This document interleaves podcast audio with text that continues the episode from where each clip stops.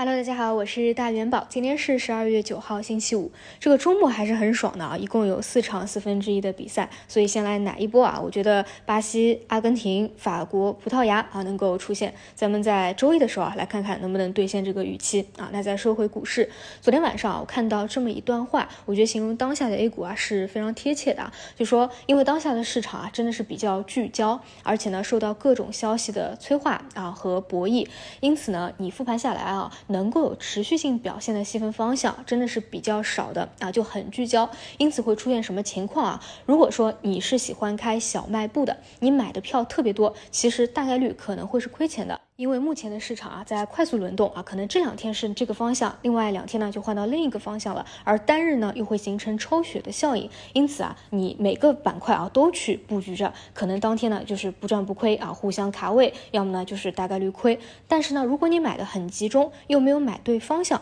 或者说买对方向了，个股又没有选对，那也是容易亏。因为很多的板块啊，走到现在这个位置啊，预期打的也是比较充分了，更多呢会形成一个分化，就比如前。期的药这个方向啊，特效药走弱，有业绩的中药走强，而新技术的方向更多啊，其实并不是这个板块都在上涨，而是有独立逻辑的个股的一个表现行为。所以在本周啊，我主要给大家分享和寻找的更多是细分方向有没有趋势回调到位，可以适当去进行博弈的细分方向。但是整体的战线呢，更多是偏向于收缩的，也就是那些啊已经名牌博弈啊充分演绎的，已经是预期打得比较满的啊，更多聊的是你可以分批的止盈落袋，这是整体的一个思路，也是接下去一段时间的思路啊。所以大家其实呢，也可以啊去安心的看看世界杯啊，准备准备过年了，更多是把握一些独立的。方向哎有没有什么机会？那么我们在今天啊再来梳理一下。首先啊这个大盘还是要每天老生常谈啊，我个人认为这个反弹是没有结束的，但是上方的空间确实也是不大了，然后大家自己把握好节奏。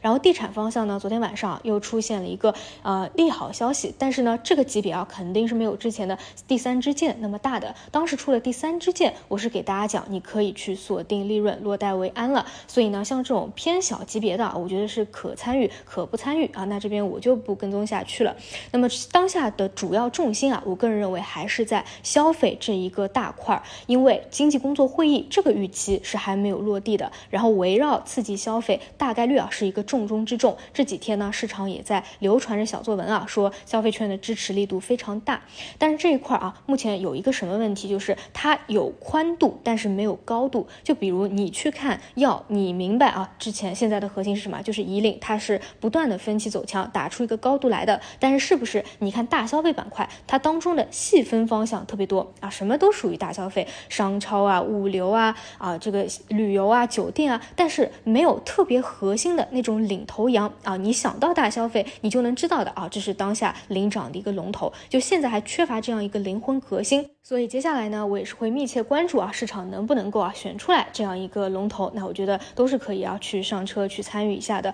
毕竟呢，刺激消费、扶持经济啊，它一定是一个重点。但是啊，如果说你不想要去参与热点的，前期呢就有布局那些底部起来的啊消费类的方向，现在还在拉升的，我还是那句话啊，那时间节点就是经济工作会议，你可以等到经济工作会议啊再去考虑要不要跟随资金去落袋，好吧？这是整体的一个思路。除此以外呢，这两天啊表现比较活跃的一个。是物流的方向，一个是零售的细分方向啊，这个大家也可以去知道一下。另外呢，再讲到医药线啊，这条线是昨天和前天主要讲的重点啊。呃，我们这边这周主要看的是抗原的机会啊，回调到二十日线的。然后昨天下午呢，也是如期啊出现了抗原的细则，这就是我之前一直在讲的，我认为抗原的一个预期差。那么在消息的刺激下，今天早晨啊可能会有一个冲高。那如果说啊出现明显的冲高回落了啊，你可以就兑现了啊，毕竟也是一个名牌了嘛，已经落地了。但如果说啊走势非常强，都没有出现冲高回落，我觉得再去拿一拿也都是可以的啊。这个就看今天的一个走势了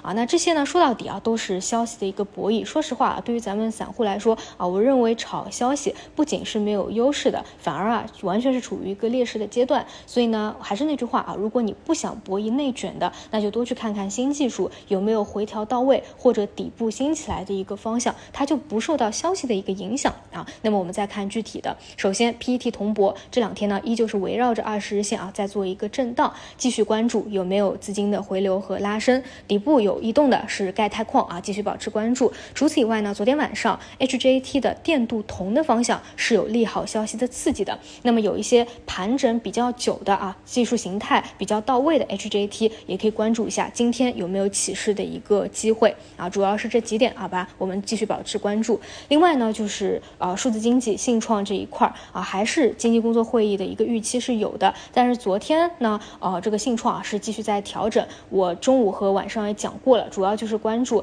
呃下午跟今天有没有一个有效的修复。昨天下午呢是有修复的，那么今天继续去关注啊有没有修复。理论上来说，今天要继续有一个修复啊，才说明它没有那么的弱势。否则呢，这个方向我觉得短期还是处于啊轮动方向当中比较弱势的一个环节吧。所以我们也是到午盘啊再来看看修复的一个情况啊。另外啊，其实自主可控这个大方向啊，信创和半导体是不分家的啊，其实是一家人。然后这两天半导体啊也是有一些传闻的，就说这个会议啊可能会更多啊支持半导体行业的一个自主可控。所以前两天啊也是会有一个异动的啊。如果你是更多看底部的，还没有表现过的话啊，像半导体这两天会不会有一个表现啊，也是可以去保持一个关注的，好吧？这是目前整体呃在还在关注的板块的一个情况啊。还是那句话，整体的战线是呈收缩的一个情况的，但是呢，细分的方向，如果大家还想拿一部分资金啊参与的话，也都是可以啊适当的参与的。